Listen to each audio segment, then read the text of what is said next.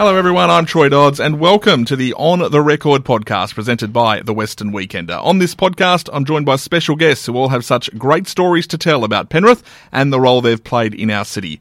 Today, my special guest is Graham Chapman. Chapo has lived in the Penrith region for most of his life, whether it was a radio DJ, advertising guru, firefighter, soccer referee. He's always got the community front of mind. I'm expecting this to be a fascinating chat with someone who's had such a great story to tell about his time in Penrith. Chapo, thanks for joining us. Yeah, and what a pleasure. Thanks. I've listened to a lot of your podcasts, and um, yeah, real pleasure to be here, mate, to have this casual chat. Well, as always, we start with the question uh, where were you born and uh, where did you grow up? Yeah, I was born actually in Woy Woy on the okay. Central Coast, uh, Donald Avenue. Um, had a fantastic first few years there. Um, didn't spend a lot of time. I sort of left there when I was about five years of age before my parents decided to move to the west of Sydney to a, a little place that no one had ever heard of, where the roads were dirt, there was no sewage a place called Llandilo. yes, and of course, uh, it, it, that yes, and that so begins your uh, your journey in Penrith. Um, it does. This is the, the early seventies. Um, what was growing up in, in Llandilo and, and, the wider Penrith area like in the in the seventies and early eighties? Yeah, look, it's a really good question because I, I genuinely look back on life now and I just think that how blessed was I to be here at a time when this region was changing. And if you look back on the geography, if you look back on mm. populations, it was definitely the 70s when Sydney and governments started to look at Sydney's west as a place where people could go as we grew. It was pretty fascinating. In fact, I've got sort of snapshots in my mind of like little picture shots that I just remember. Yeah. And one of them is as a little uh, five year old getting out of the car for the very first time and seeing 308 8th Avenue Llandilo, which was the house that mum and dad bought for $16,500 on five acres. And I just remember looking at the land and it was just like, wow. The grass was all six foot tall. Uh, there was bush everywhere. It was really the sticks as it was mm. known around the area back then. People used to say, oh, if you live in Llandilo or Londonderry or whatever, oh, you're out in the sticks. And it mm. truly was. We were out there with uh, very little. Um, like if you look at the sewerage, sewerage was a you know we, we had the old dunny out the back, literally, where we'd have to dig a hole in the paddock to get rid of human waste, and not the long drop. It was a dunny, and yeah. um, when when the power was just absolutely atrocious, there was blackouts every every couple of nights um, and, and, this, calls. of course, is also a time when uh, this is pre Penrith Plaza and, and certainly pre Westfield and that kind of world. So coming into Penrith, I imagine High Street was uh, was the place well, High, to be. High Street was the place to be, and um, suburbs around Penrith hadn't even existed. Hmm. Uh, the the road into Penrith was a long and lonely road yeah. called Richmond Road people now know it as the Northern Road, but it was once called Richmond Road. Mm. And it was just a you know, little old strip of tar. And it was pretty fascinating looking back because the plaza was just a little old country shopping centre. Yeah. And if you went to High Street, you knew people because it was back in that day when, due to laws and regulations, that we had Thursday night shopping that finished at nine o'clock, mm. and we had uh, Saturday shopping that finished at 12 o'clock. Shops weren't open on a Sunday and they weren't open after midday on a Saturday. So people were working and, and, everybody would just crowd into Penrith on a Thursday night to do their shopping. You'd see your neighbours. It was actually a real, but I missed that era. Mm. I don't mind saying that. I, I don't live in the past. I really respect the past and it's pretty special. 1978 is a key moment for you because uh, fires engulf um, the local region, and and you uh, watch as your, your father and brother go mm. off to, to fight. Now, um, as your life progresses, you have very strong involvement with the uh, the Rural Fire Brigade. But um, to tell us about '78 and, and how that, uh, that that affinity started for you. Well, again, I, I, I, have it just captured in my mind as little images, and I can still remember being in Penrith on a Saturday, uh, shopping with my mum, and looking over the Blue Mountains at an incredible plume of smoke. And I just remember going, wow, that's just like an atomic bomb has just gone off.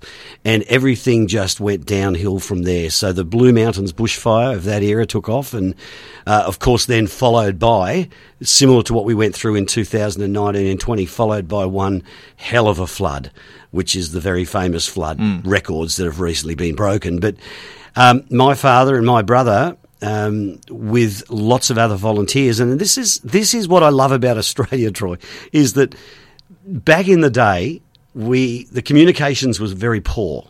So all we had was our local radio station, which was 2KA. And 2KA was on, and they were giving live fire updates. 2KA then put over a public announcement, and I can still remember hearing it. And the public announcement said, the fire brigade needs volunteers urgently, and they were asked to marshal at the bottom of Old Bathurst Road. Please report to Old Bathurst Road. And my dad and my brother and my uncle at the time just all looked at each other and went, let's go. Hmm. And I've never forgotten that. And I ended up being in the car with them. I just wish I had a photo of it. I don't have a photo of that moment where there was a lineup of people for as far as you could see, and the trucks would come down Old Bathurst Road. They would do a Huey, and then just volunteers in their shorts, in their green overalls, whatever they were wearing. They'd be on the back of a truck and they'd be off into the Blue Mountains bushfire. And then when I returned, um, what happened in the subsequent days after that? Um, embers, live embers, started falling across our entire region Llandilo, Castlereagh, Londonderry, and, and other areas too. And we were having grass fires pop up everywhere. And before I knew it, I was out with hessian bags and buckets of water, and we were running around the neighbourhood putting out neighbours' grass fires in their paddocks. Old Herb Luxford over the road from us on 8th Avenue. Uh, the house still stands today. It's well over 100 years old. And um, Herb's sadly gone now, but I remember him just screaming at the top of his lungs, Fire! Fire! And I just, that was the first fire I ever fought at the age of 12. And it gave me this incredible bug. Not fire bug. It Yes. gave me this incredible bug for the community. And I just looked around me and went, wow, I, I can't believe what I'm looking at here. The Adams family of Llandilo, the Luxfords, uh, the Galeets down the road, the Pace family, everyone dropped everything to fight grass fires. And then I went around literally that afternoon to the Llandilo fire station, and, and, and luck would have it, Tommy Luxford was there, and, and he knew me very well, and he's like, uh, Young Graham, what are you doing? And I said, I want to join the fire brigade, Tommy. he said, Well, you're too young. Anyway, I, I did join as a little junior member. Yeah. We played games, we heard stories, but what a beautiful beginning. And then I stayed with Llandilo for a long, long time. I've only recently moved from Llandilo, and uh, that was, was a, a really good decision. Some of my mates went over to Castlereagh, and I really love the culture at Castlereagh RFS. And I've been there now for about a year, and it's. Uh, but my love for the RFS will will forever be. It's great. Now, when you're 14, um, along comes the beginning of your media career. Ironically, uh, thanks to, to something that doesn't exist so much these days, just calling up a, radio station and uh, and requesting a song, which is which is what everyone did. You couldn't just uh, open up Spotify or, or YouTube or something like that and hear a song. You wanted to hear it, you rang up, and so begins uh, another spark for you in, in community. I've had a life of little sparks that just I, I follow something and I follow a dream. And yeah, it was the school holidays, and I was there with a couple of mates. And Selwyn Jones, his name was, and he was the afternoon announcer. And we were all just sitting at home at my house in Llandilo. And he was, I still remember it. He just said, uh, and if you want to hear a song this afternoon, give us a call. And, and I, I, I- I rang the radio station and they did a pre-record, which I didn't know, and it's like, "Hello, this is Selwyn Jones, and who have we got there?" That type of thing. the old DJ of the Yes. seventies or eighties, And answered his own phone. Yeah, it was just great. And I went, "Oh, g'day, it's uh, Graham out here at Llandilo. Can I record a, uh, uh, request a song?" Yeah, they played it back, and I heard that, and I went, "Wow, I want to be a DJ." Yeah. I, I just want to do what he does. And that started something in me that's never left. And I'm here today sitting back in a in this studio and just feeling the vibe and feeling the days and And in those days, starting a radio career generally meant heading to heading to the country. Um, Yes. and, uh, and and that is pretty much your your path as well. Well, my path, yeah, hundred percent, and I really didn't know what I was doing. To be totally honest, um, at that age, to to break into radio, I didn't even know how to do that. So I went up to my year advisor at school, and I said, I went to Cambridge Park High School, and I said, I want to become a radio announcer, and he just looked at me with this blank look, and he said, "You want to become a what?" I said, a radio announcer. You know, get on the radio and play music. And he said, ah, there's no future in that, son. And I went, what? There's got to be a future in that. So anyway, I just followed my own path. I left school at year 10, 1982. And in the years before it, at the age of 15, I attended the Max Rowley Radio School. Mm-hmm. And I spent a good six months there, and that was that was a real big turning point because I learnt things off Max Rowley. Max Rowley was the god of communicating. Really, he was on Great Temptation and all the TV shows as the beautiful, crisp voiceover man. And then all of a sudden, I'm sitting there with this guy, and they taught he taught me things over those years about light and shade in your voice, um, inflection, and all, just all these things that I actually do nowadays, and I, it's just in my DNA now to actually, but I it, to do that. But it goes back to that era, and then from there, I, I left um, at the age of what sixteen, and and I, I, I had an air check as they called them back then on on a cassette, and I I, I asked um, I asked Max Rowley if he could dub a whole bunch of them, and I literally, with the help of my mum and dad, uh, sent it out to about 100 radio stations around Australia.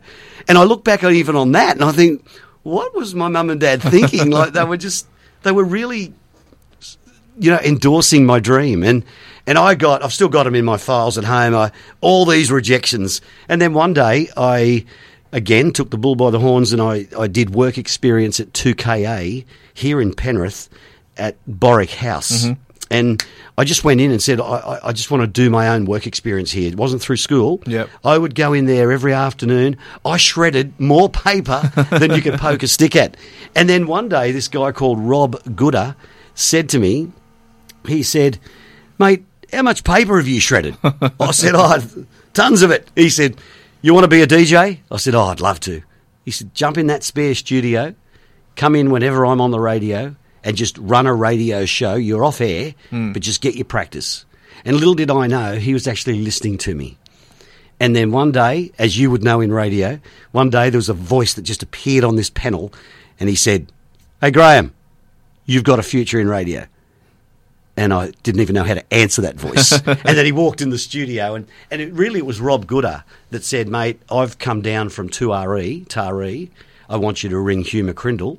And as luck would have it, Hugh McCrindle actually started his radio career at 2KA back in the days when the studio was up in Katoomba. Hmm. So the moment I said where I was from, I was kind of in with an opportunity.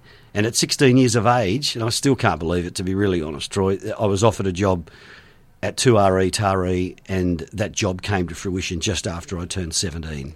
and pretty amazing, I guess, that um, in some ways it was it was a lot easier in, in, in to get a job in radio in those days as long as you were willing to work hard. Because if, if you you mentioned sending out the tapes and often you had to drive around to these country stations, but these stations were, were generally independently run and, and lots of staff and, and DJs required for, for most of the day. So Yeah.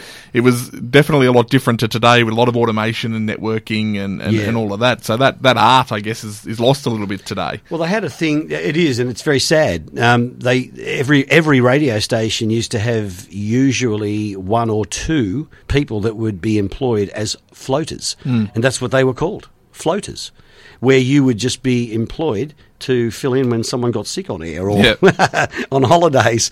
So yeah, look, that's where, where I started, 2RE Taree, and then uh, on I went from there. I did a uh, once you're in that radio industry, you, I spent ten years working on commercial radio, and that was just an absolute blessing. And I still have the skill set that I learnt back then, and I still love it. Uh, would I go back on radio now? I probably would, but it would have to uh, it would have to really fit into my lifestyle as opposed Yes. to going back to a Taree or something like that. Yeah, yeah. I, I miss radio days. They were they were a lot of fun. There's a lot of fantasy involved in radio, as you know. Absolutely, and you of course switch from uh, from radio and then have a, about six or seven years in the TV world, uh, but mainly at uh, the Nine Network. Yeah, pretty well. Um, so after ten years, and, I, and I, I, reached some really good heights very quickly. My, I think one of my best achievements was um, when I was working down in Wollongong at Two Double O. That exposed me to television, so I was actually there on the night when aggregation started, and that was um, when regional networks were now uh, picking up Sydney sing- signals on a permanent basis. And I was there that night. I was actually on air, and that got me thinking about television. I mm-hmm. thought, wow, I think radio's changing. That's what I thought. And I thought, I reckon in another 10 or 15, maybe 20 years, radio will be nowhere near like it is today. And I was proven right. So I took a punt. I, I actually was given an opportunity to come and work here in Sydney at 2WS back when they were on the AM 1224 band. And again, like that was just like a dream come true. I'm sitting there um, working on a station with all these people I used to listen to as a kid. And it's like, wow. Uh, so from there, I, I went up to 2NX in Newcastle and I then started doing a lot of TV work, mm. voiceover work and whatever. And I made a pretty simple transition out of radio into television for NBN Television. And I spent seven years working for them in the area of sales and marketing and voiceover. And in the meantime, I, I continued to actually be a freelancer. Um, for Sydney radio stations for 2WS and for 2UE in Sydney, where I would do live updates with news stories if there were serious road accidents up the coast or whatever. So yeah. I kind of kept my hand in radio too. Now the the next step is interesting because this is this really brings you back into the, the Penrith mm. landscape, and certainly um, it's where I first I think came across uh, the legend that is Graham Chapman, and that is um, that is when you start a, an advertising business, um, yeah. uh, which was was it originally called Eighth Avenue Marketing, which of course was after uh, yes. the street in Llandilo. Yes. Um, now that world at that time, obviously, even if you just look at Penrith, you know, there's there's three local newspapers running. There's there's local radio stations that are yeah. legitimately local. There's there's so much happening. So around that time, advertising agencies started to become big business, even just in local areas. Yeah, they did, and and the the reason I came back here was, you know, this is where I grew up and I moved back here when I was with NBN Television mm. because they moved me to the Sydney office and said, like, we want you to move here and do this. And there was some big plans for me, which was which was lovely, and I was really appreciative of it. But you know what? Um, I, I, just got bored with it, and I started my my business here in um, Penrith at the time. There was never a decision, a choice. I was always coming home. Yeah, and I got to tell you, I moved into the Blue Mountains uh, and, and, and from second one, I just I just had this amazing feeling of being back home, which was great. And the landscape was it was interesting because um, yeah, business was uh, flourishing uh, outside of Penrith. I was looking after some really positive businesses like uh, Norfolk Island Tourism. I looked after them. I was looking after you know, Nick Scali Furniture and Sleep City at the time, and some really big name Australian businesses. Mm. Uh, but I just cemented myself very quickly. And a lot of people ask me this, Troy. How, how did you? How have you become so well known at, in business yeah. and whatever? And that was never a plan. There was never a plan. Uh, I, I, literally uh, used the skills of my radio days. I joined the Chamber of Commerce. I then very quickly started emceeing all their events. And all of a sudden, I was just um, uh, involved in all these businesses around Penrith. I was back into my soccer refereeing. I was in my fire brigade. So I was very, very active in the community. And that's the secret to actually being out there with a lot of people is just being actively involved in the community.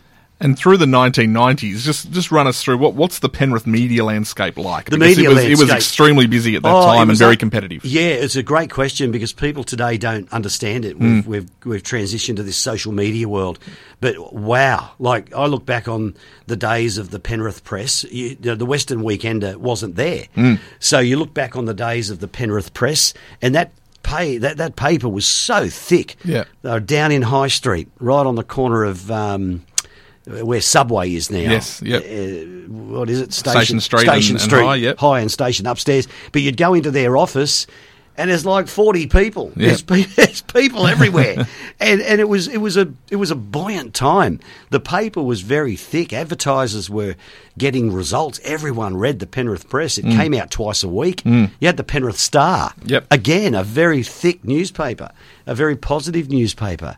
You had your local radio station that was in. It was one at one FM. 1FM. Obviously through the through the nineties, we had Ian Taylor from One FM on I the podcast uh, earlier, and yeah, that, at that time, yeah, One FM was was sort of the place. If it, if it happened in Penrith, One FM were, were there and talking about it. They they were, and and you know it's it is a shame. It's a shame it's gone the way it's gone, but it is what it is. I mean, you look now at the Western Weekender. It's it's just the it's the prominent newspaper, but you guys have uh, it's been an incredible balance. You've found an incredible balance, and and all credit to all of you for keeping that balance there. I imagine some pretty crazy days in that advertising world as well, because it's it's an industry at the time, as you mentioned, pre-social media. So we're talking, you know, the desperation of getting ads in papers and things like that. That if you missed a deadline for for a paper or a radio station, no one's going to know about your sale on the weekend or your new business opening or, or anything like that. There was a lot of pressure on people in my position, and indeed the direct sales reps that worked at these media outlets, because you are 100% right. If you missed that newspaper ad, it was. Uh, it was vital for that three day sale or whatever the case may be. And clients are very quick to tell you if you make a mistake. Yes. Um, but yeah, look, they were wild days too. Like they were, they were very carefree days. Um, money wasn't an issue. People were spending a lot of money. Long lunches were very much the. the Yeah, I think what the wine barrel would have been the, uh, Oh, the the number one choice in, in Penrith at that time. the wine barrel was great. But you know, whether it be Penrith or Campbelltown or Camden or any other place, uh, you know, the business community is a pretty special community. Once once you can uh, be a part of that community, it's incredible because ninety percent of business people are just people that are having a go. Some are making mistakes. Some are putting on a beautiful, happy face, but they're really struggling behind the scenes with their the way they're running their business or whatever the story may be. And we're seeing more and more of that nowadays, unfortunately. But it is a really, it's a very, very uh, positive group of people to be around. Does the changing face then of the media landscape as time goes on impact your business? Like, where, where does that what what happened to, to that business Well, in the my- end? And, yeah. and well, you know, is it is it factors that you can't control? Is it is it the you know the, the internet comes along and, and, and bigger agencies also come along, uh, Hmm. very Sydney based, and start taking some of these clients who, you know, everything kind of kind of changes in the late nineties, early two thousands, that kind of era. Look, it did. Um, in in you know my world, my world was um, a world where I had a very very strong client base. Uh, I looked after a lot of really good clients locally and nationally.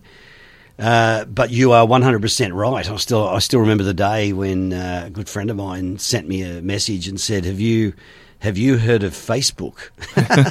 and I went, "No, I haven't." And I was actually sitting in the office. He said, "I suggest you get onto it because Oprah's talking it up. It's going to be huge."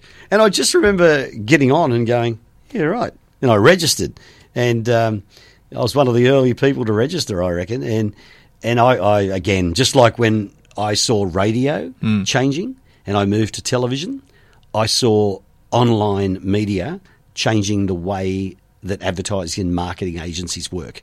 And in the end, uh, I I had to ask myself some pretty serious questions, and and they were very simple questions, but one of them where where do I want to be in another 10 years? Do I want to be competing in a new frontier of social media or do I want to not be doing that? And, and I, I, I made the decision to to move forward and I have no regrets with that at all the, the pattern that I'm seeing here from you, radio to TV, and then this is that you kind of know when to get out.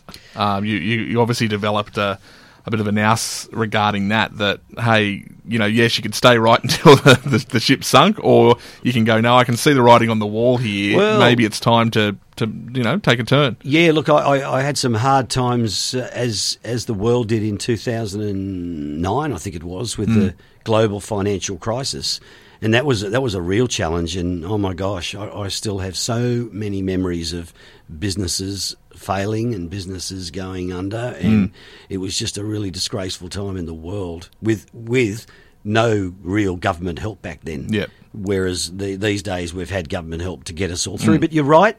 I've always tried. I've made a lot of mistakes, but that's what life is. There's a lot of people. You know, there's a, there's um, there's a lot of knowledge in mistakes that people make because you learn to do things differently. But you know what, Troy? There's always been something that's always been deep inside me, and that's been communication. I've loved it, and I always uh, felt that for me it was about going to the next stage. And when I started my tourism business, that's kind of in some ways, mate, that's been a perfect world for me. And and and I, I I like to look at that now and go, that's my swan song. I'm 55 years of age, but uh, I don't see that. I don't see another major change coming because I I really love the tourism industry, and I can't see how that. I mean, it's been impacted heavily in the last two years, but I've hung in there as best I can to actually be back out there again. I'll get to the tourism and, and you start that business in around 2007, start looking at that world. But uh, we mentioned the long lunch, of course, the other big uh, famous event in your world. Your, your Christmas parties were big for a, for a long period of time there as well. The, uh, one, of the, one of the events of the year, the Graham Chapman Christmas parties. Thanks for remembering them. I, I really appreciate that. Look, they were, and I, I did that every year, and I, I've lost track, to be honest, how many years I did them for, and I did it all for charity. So I would basically charge, I would charge people to come to my Christmas Yeah. party, and some people say, "I can't believe you're doing this. You- you're actually charging to come to a Christmas party." But I charge fifty bucks a head, and uh, I would just say it's fifty bucks a head, and. Um, We'll, we'll, we'll take out food and drink out of that, and the rest goes to. I used to donate it to the Volunteer Fire Brigade, Yeah. which was great, Yeah. and, and other, you know, charities as well along Absolutely. the way. Yeah. So, two, so 2007, yeah, and, and about turn, um, you decide that the, the tourism industry uh, may well be for you, for your beloved Blue Mountains and, and, and regions around it. So, um, where did that passion come from? And, and you're still doing that today, of course. Oh, um, absolutely. you know, Yeah. so uh, some 15 years later. So, yeah, tell us all about that. So look, again, uh, it's probably coming from my childhood. I think everything I've done's come from my childhood, um, with a community-minded mother and a larrikin father, and they loved the mountains. They took us camping. I remember going to Porter's Retreat near Oberon, and my dad used to. He was a good storyteller. My dad was a bit of a larrikin. That's kind of where I get my storytelling skill from, I reckon. And uh, my dad could have been on radio the way he used to sort of tell stories and talk. But I, I decided um, to to to migrate slowly into the um, into the tourism industry, and I, I continued to do both businesses. I still had the marketing Yep. world, and I had I was putting my toe in the tourism world. I guess I don't have any real regrets. If I had if I had my time again, I'd probably just jump full on into the tourism world a bit earlier. So it wasn't until like about six or seven years later that I went, nah, the time's come where I'm going to make a clean break here. And I, I walked, I just walked away overnight from my marketing world. Mm-hmm. And I just went straight into the tourism world. Shocked a lot of people, and a lot of people, um, and I don't mind saying, uh, a lot of well known people questioned why I did it. Well, I did it because I love communicating. I love talking about the Blue Mountains in this region. I love history. I really believe I was born into the wrong era. Uh, I just love looking back and imagining what it would have been like with Horse and Sulky floating down High Street, Penrith. that would have been cool. Um, and I, I just don't have any regrets. And even through this time of the, the two years of the pandemic, where my business literally went off the cliff in March of 2020, we were moving about 4,000 customers a year hmm. in day tours, and we went down to zero. In fact, only just the other day, I had my first day tour in two years. I have just stayed absolutely focused on what the end goal is. And the end goal is the pandemic will end, tourists will come back, and I'll again get to tell my stories about the Blue Mountains and the history of Penrith. And this is the thing, I reckon people probably walk away from your tours pretty pretty blown away by the experience because you bring, I guess, that, that media background and that storytelling background uh, into these days. You, I can only imagine what the car trips uh, from the airport out to the uh, the Blue Mountains are like for these people. well, I get them by surprise. Like um, we, you're right. So I, I, when when I'm doing the tour, and I've pre-pandemic, I had two other drivers full time with me, but no longer. So it's basically just me doing that until we rebuild again. Uh, however, yeah, we we tell the stories, but I tell it, I tell it in my way. I, I tell it with a few character voices, but I don't tell people that's coming. Yeah. Um, uh, one of my favourites was a lady from Cincinnati, and she said, you know, hey Graham, she got off the bus, and I said, yeah. She said. I'd swear there were like five people driving that bus because I just what I do is I, I love to I love to tell the story about how Australia began. I like to tell that story about mm. we, we came out of the American sort of War of Independence. England had a problem. Where do they send their, their, their undesirables? And then that story goes on from there. And I spend 25 minutes talking about taking people into the courtrooms 240 years ago. Yeah. Or whatever it was. Yeah. And talking and, and trying to pretend, try and imagine you're the judge. Try and imagine you're the young girl that just stole a loaf of bread. And then I just absolutely hit him with the story. You stand before me. and I become the judge. And then I become the little girl. Yes, sir? What have you done? And this is all while I'm just driving the bus. I've got to really concentrate when I do it so I don't have an accident or speed. And then I just tell the story. I stole clothes, sir. Very well. And then the story will go on where Catherine, for example, is one of the stories I talk about, where she is sentenced to seven years here in the colony. And by the end of our trip from Sydney to the Blue Mountains, uh, they've got the story of Australia. And as I, I've got all these key points along the road, so when I get to South Creek, where Black now Gregory Blaxland's property was South Creek, and I'm able to segue into the story then of Gregory Blaxland and, and, and Wentworth and Lawson and tell the stories about the explorers. And to the right, ladies and gentlemen, is Penrith and where I grew up at Llandilo, and I talk about Tench Reserve, and it just makes me feel proud. It really It- does. It's good too that you, yeah, you get to mention Penrith and things like that. I always, you know, when you're travelling, obviously you want to see all of the, the traditional sites and Mm. everything you've read and seen about. But I always love if you get the opportunity to just go to a general suburban community and, and see it because that's where you get to see everyday life. You know, if you go to, to New York and all you do is the uh, the tourist attractions, it's not really a reflection of, of, of every day. So coming out here Mm. um, and and hearing your stories about Penrith and then going into the Blue Mountains, I'm sure uh, gives them that insight too. Well, telling them the story is pretty fascinating because sometimes, depending on my timing on the day, Hmm. I'll actually I'll actually come off on Mulgoa Road,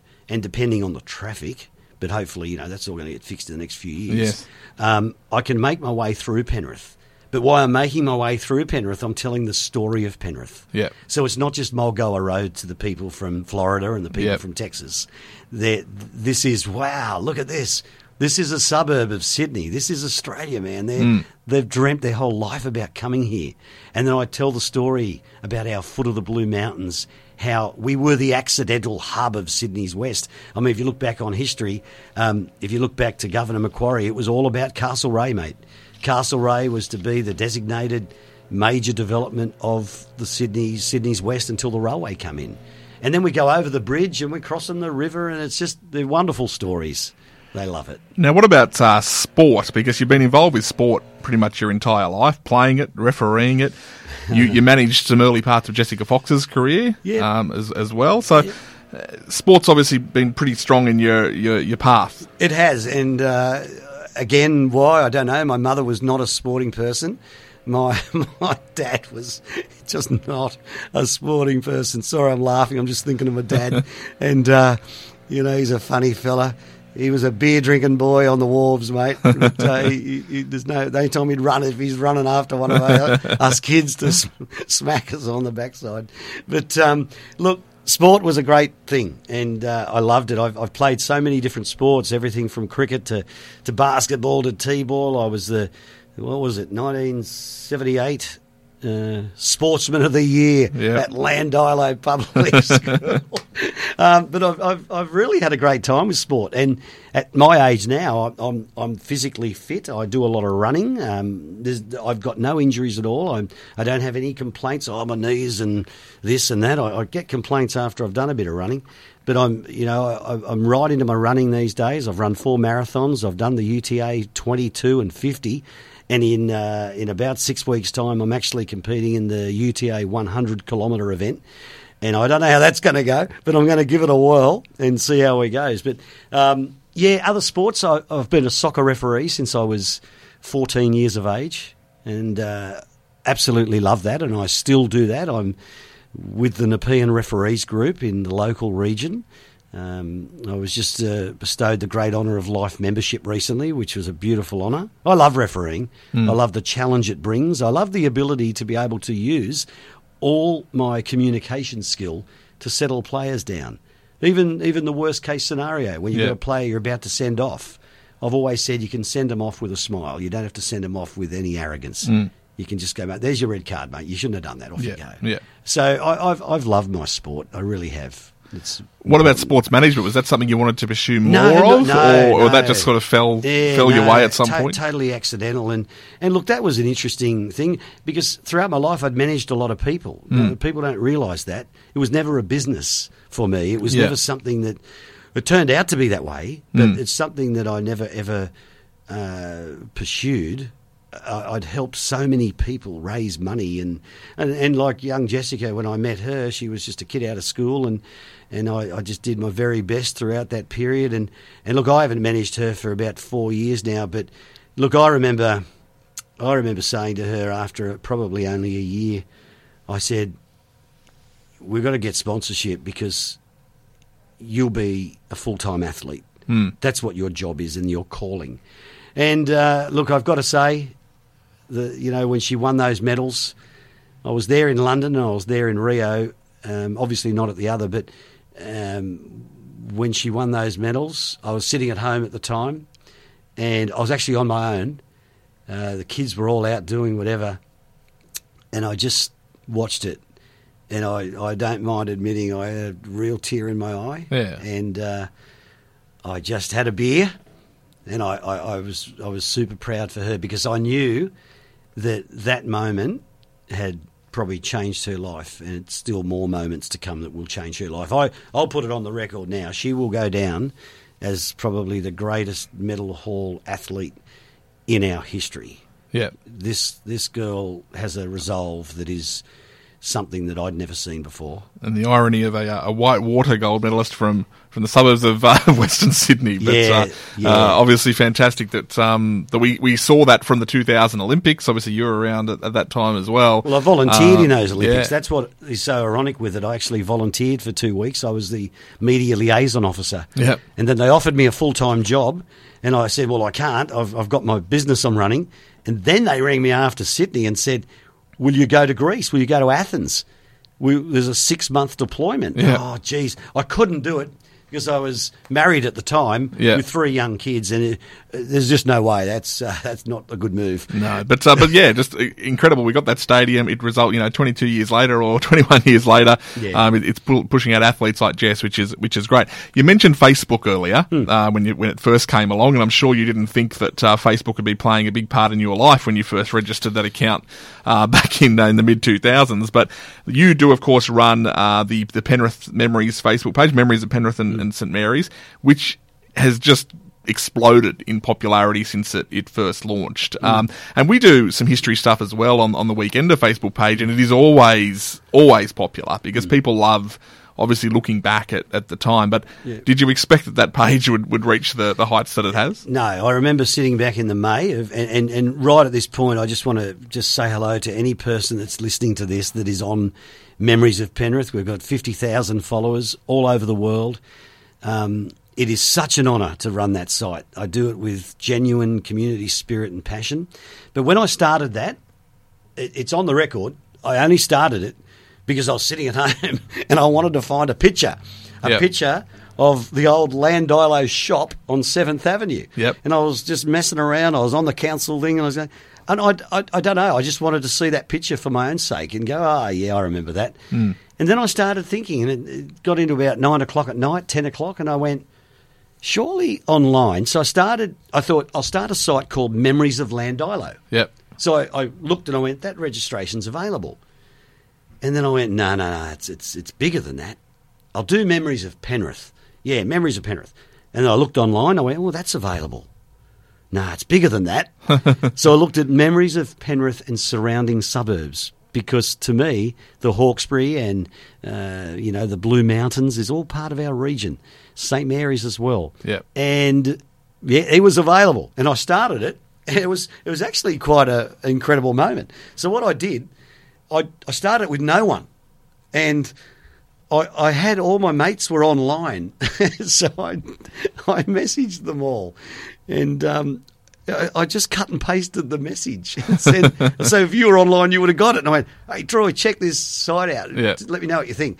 Hey John, let me know what you think. And all of a sudden, I had all these people writing back to me going, "Oh yeah, here's an old photo I've got." So I put my first photo up, and I then refreshed the page, and within the space of like half an hour, I had 300 people following my site. I went, whoa, where are these people coming from? Who are they? So I stayed up to like one o'clock and I put some pictures up and I was actually just playing this little game. I was Yeah. putting a picture up and seeing who would like it. And I go, oh, look at that. I've had 26 likes. And anyway, I, I went to bed and I got up the next morning and I had a big day in Sydney and local business, York Jewelers. I was doing his marketing. Yes, yeah, Uh, Rob for a long Eli is a very good friend of mine and, and g'day to Rob and Helen. And, uh, and I, I went into a meeting with Rob at like 4.30 in the afternoon. He's like, oh, g'day, chap. How are you, mate? Cup of tea? Yep. And very casually, he just said, gee, that site you've got, that's, that's gone off, hasn't it? And I said, and I, I forgot about it. and I said, what site? He says, your memories of Penrith. I said, oh, yeah. I said, mate, I, I can't believe it. I went to bed last night. There was like 300 people following me. And he just stared at me and he said, 300? Have you had a look at it today? I said, no. Mate, we hit 10,000 people in the space of 24 hours. And he got it up on his screen there and it was sitting at like 8,860. And I went, holy crap. I said, Rob, uh, we'll reconvene this meeting. I've got something I've got to do. I've got to find I- some photos. I did. I just got out. I went home. I didn't leave that computer for weeks. Well, what's interesting as well is that I guess this is the era you could do something like that because these photos just weren't taken as often back then. So when you do stumble across a, a photo, even in the nineties, like we we look for try and find a lot of photos of different shops in the in the nineties. Um, I've been trying to hunt down. I used to go to the card shack when trading cards Yeah, were yeah, big yeah. there in, in Memory Mall and High Court Cards. There's just no photos. I think because people didn't think to do that sort of stuff. So when you do stumble across them, um, it's it's pretty remarkable. Also, I think um, people are amazing in their memories and amazing in what they pick up in Mm. photos. I know if we post a photo and say this is from 1978, and someone spots a 1981 model car in Oh, that yeah. photo, they're coming after you. they do. But what that site's done has been amazing because it, the amount of people I've unearthed that have amazing stories. Like one of my one of my f- favorite of all time, and sadly she's passed away, and we were on the verge of actually doing a video Hmm. together. Uh, Judy Taylor, and you know the Stanton Taylor Yes, business in town, and she was an incredibly beautiful person. And I, I put it out there that look, I've heard a rumor that there was a train station at the log cabin, and I've I've just put it out there, and I've put a picture of the log cabin. And next minute, all these people go, "Yeah, I've heard that as well." And here's uh, here's a trove satellite image, and Yeah. it's definitely there. And and Judy just got on and did this amazingly beautiful presentation online, and just said, "Oh yes, there was." I remember the rose garden, and she described it absolutely perfectly because they lived in the house Yeah. that is over the railway line, but it was between uh, the um, uh, the club, Yep. the the rowing The club, Run Club, yep. and the railway line. There was a house there. They lived in it. Yep. So she would just toddle on over, and uh, Well, an interesting side note to that: uh, when people get to go to the new log cabin, there is a massive train that is in the uh, the beer garden kids area. So Yeah. maybe that's a nod to uh, to that as Yeah, well. yeah, yeah. Um, the Facebook page though was expanded even more because um, when big weather events happen, Hmm. um, you don the raincoat, and I've got to tell you, as as someone who runs a, uh, a news organisation in town, with obviously we have the resources that we have, but I get, I get jealous because uh, uh, there's Chapo out in the uh, out in the elements, um, but they've been really insightful, um, I think, for people to understand exactly what is going on. Um, these live videos that often literally are you just walking um, the streets and the Nepean River and all that area for hours, just showing people where it's at and then doing the, the same the next day. Um, the interesting thing for me in all of this, though, is that, that this isn't earning you an income. So this is purely passion, really. Yeah. Um, I know you can obviously you can sell some social ads and whatnot, but wh- why do you do it? Why do you, you keep doing it and keep wanting to do it? yeah, that's a really good question, and I get asked that a lot In fact, I have some people that say, "Why do you do it?" Like with a tone in their voice, like, "Why would you bother?" Do you know what? You've just got to look back on the recent floods of 2020, 2021, and 2022. And you've got to look at the millions of people that have seen my videos, the incredible amount of comments where people, I, I get a genuine, f- great, awesome feeling when I know that I've helped people. And I know there's a lot of people that are living overseas and this is their hometown. They'll never return, but they are Penrith people. And I know there's people that are in nursing homes, and I know there are elderly in their own homes that can't get out. And if my videos, through all my experience in radio and television and everything else, if I can allay their fears and give them uh, no holes barred update on what it's like, like I will do that time and time again. And I, I, I just I don't want money for it. Like I've had, I won't go into it here, but I, I've had I've had um, uh, some decent media talk to me about um, assisting them in Yeah. times of crisis Yep. and I'm not interested, mate. To be really honest, uh, if if I could do it along the lines that I could have access to the social media and do it the way Chapo does it, Yes. Yeah. that's what people love. Yeah. And I'm not saying that egotistically Yeah. or arrogantly. They love the way I do it. They love the way I just pop up on a damn iPhone and just go, well, here I am. I'm looking at and then explaining, explaining the fact that it's 11 kilometres to the to the dam. Yeah. There's nothing. There's no houses going to go. Yeah. And it's going to come past Penrith at 300 kilometres an hour. But the Hawkesbury's the drama. Yeah. And people love that honest and open discussion. And mate, I, I, I love the site. I, I love it with an absolute passion, be it through fires or floods or anything. Now, I don't want the truth to get in the way of a good story here, but recently a video went viral of uh, of you getting splashed um, out at Wallacia, I think. Was that? Was Uh, of Oh, sorry, it was. Llandilo. Yeah, yeah. Um, of you getting splashed, and, it, and it goes viral here in 2022. But that video actually wasn't from uh, from 2022. No, uh, and- it was from the floods back in 21. 2020. 2020, 2020. floods. Sorry, yes, so the this was 2020 great- floods, yes. This was the floods that broke the drought. Yeah. And uh, I look, I was out there on the bridge at, at 8th Avenue, of all places, where I grew up. Yeah. And uh, and I couldn't believe it. The the, um, the the the river was about to jump over the bridge, and I thought, oh, this is this. I just went, look, this will make a great bit of footage. Yeah. So I go live with it, and and uh, anyway, we're we're just there, and I say, here we are. There's been a lot of rain, and we got a lot of rain overnight. So people were waking up. They hmm. went to bed. It was a bit like Cyclone Tracy of 1974. They went to bed and woke up with a with a nightmare, and that's what happened in 2020. People went to bed, and that rain depression smashed us overnight, and everything was flooded. So people were in disarray. So I just saw the opportunity to communicate that to the community. And um, oh, mate, driving that vehicle, I saw him coming, and I was going, and I was genuinely going, no, no, woo, woo, woo, slow down, mate. And I was waving, no, woo, woo, woo. And then, of course, when he didn't, he's he sped up. And what people don't see on the video, I saw his face.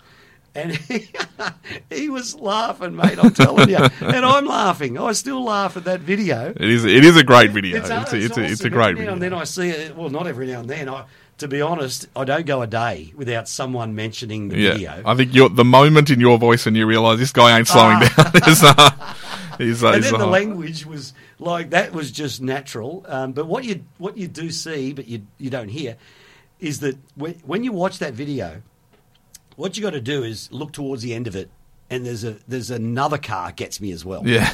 I didn't mention anything about that, but, and he was he was just waiting. He was laying in wait. So I got done over by two cars in that cross. Um, I only swore at the first one, but look, that video's gone as we do this uh, podcast. That's gone to over three and a half million people. Um, as I say, it's fun. I don't want that guy ever tracked down and punished for that. It was it was an Aussie thing to do. I would have done it to him, and I just want to buy him a beer. I'd love to meet. Well, him we, will try and organise the reunion. That'd be Yeah, uh, that'd be good for the paper as well. But look, it's a it's a great site, mate. It's a great site. Well, let's give a few plugs. So, yes, if you want to follow it on uh, Facebook, head to Penrith, uh, Memories of Penrith and surrounding suburbs. Yes. Um, and of course, what about the tourism businesses? If you, if you, if you, hey, you might want to tour your own backyard, but otherwise, if you know some people coming from overseas, what, what do people do? Yes, look, all, all they do there is they just jump onto our website. It's bluemountainstours.com.au.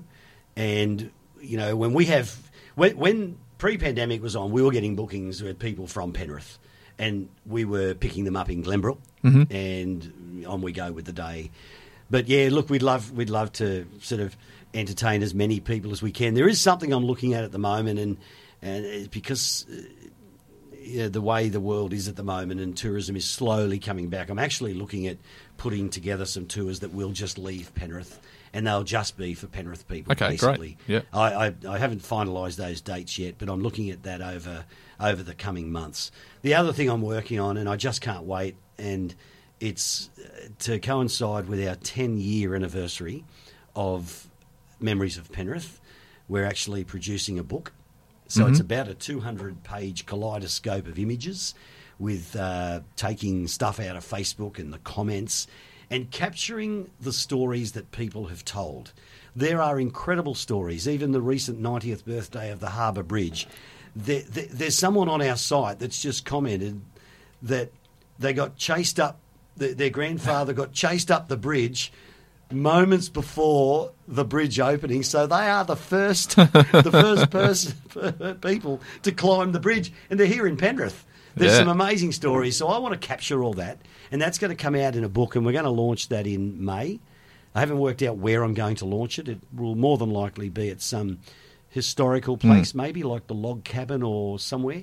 But uh, I'm really looking forward to that. So there'll be some information online about that when that happens. Well, we look forward to that. Now, the final question that we always ask uh, how would Graham Chapman like to be remembered in Penrith? Oh, that's um, th- th- that is a good question, and and I don't know. To be honest, um, community minded, someone. Look, I, I can honestly say if if I wasn't here, like if I go tonight, I would want my kids to just raise a beer and a champagne to me. I'd want it to be a positive wake. I would want it to be something where they go, this guy loved his region. He put his he, he's put his region on his sleeve wherever he goes, and community spirit to me is what I want to be remembered as. I want to be someone who gave for his community. And you can give to your community in so many ways, be it refereeing or be it firefighting or St. John's Ambulance or just helping people. Just uh, community, I think, is my key word. Troy, All right. thank you so much. Very good, Graham. Thank you very much for joining us uh, on the podcast. Absolute pleasure, mate. Thank you. There he is, Graham Chapman. I hope you enjoyed our chat. A reminder that On the Record is released every Monday. Just search Western Weekender wherever you listen to podcasts and hit the subscribe button. On the Record is produced by the Western Weekender and recorded at the studios of My88. Check out westernweekender.com.au and we'll see you next time.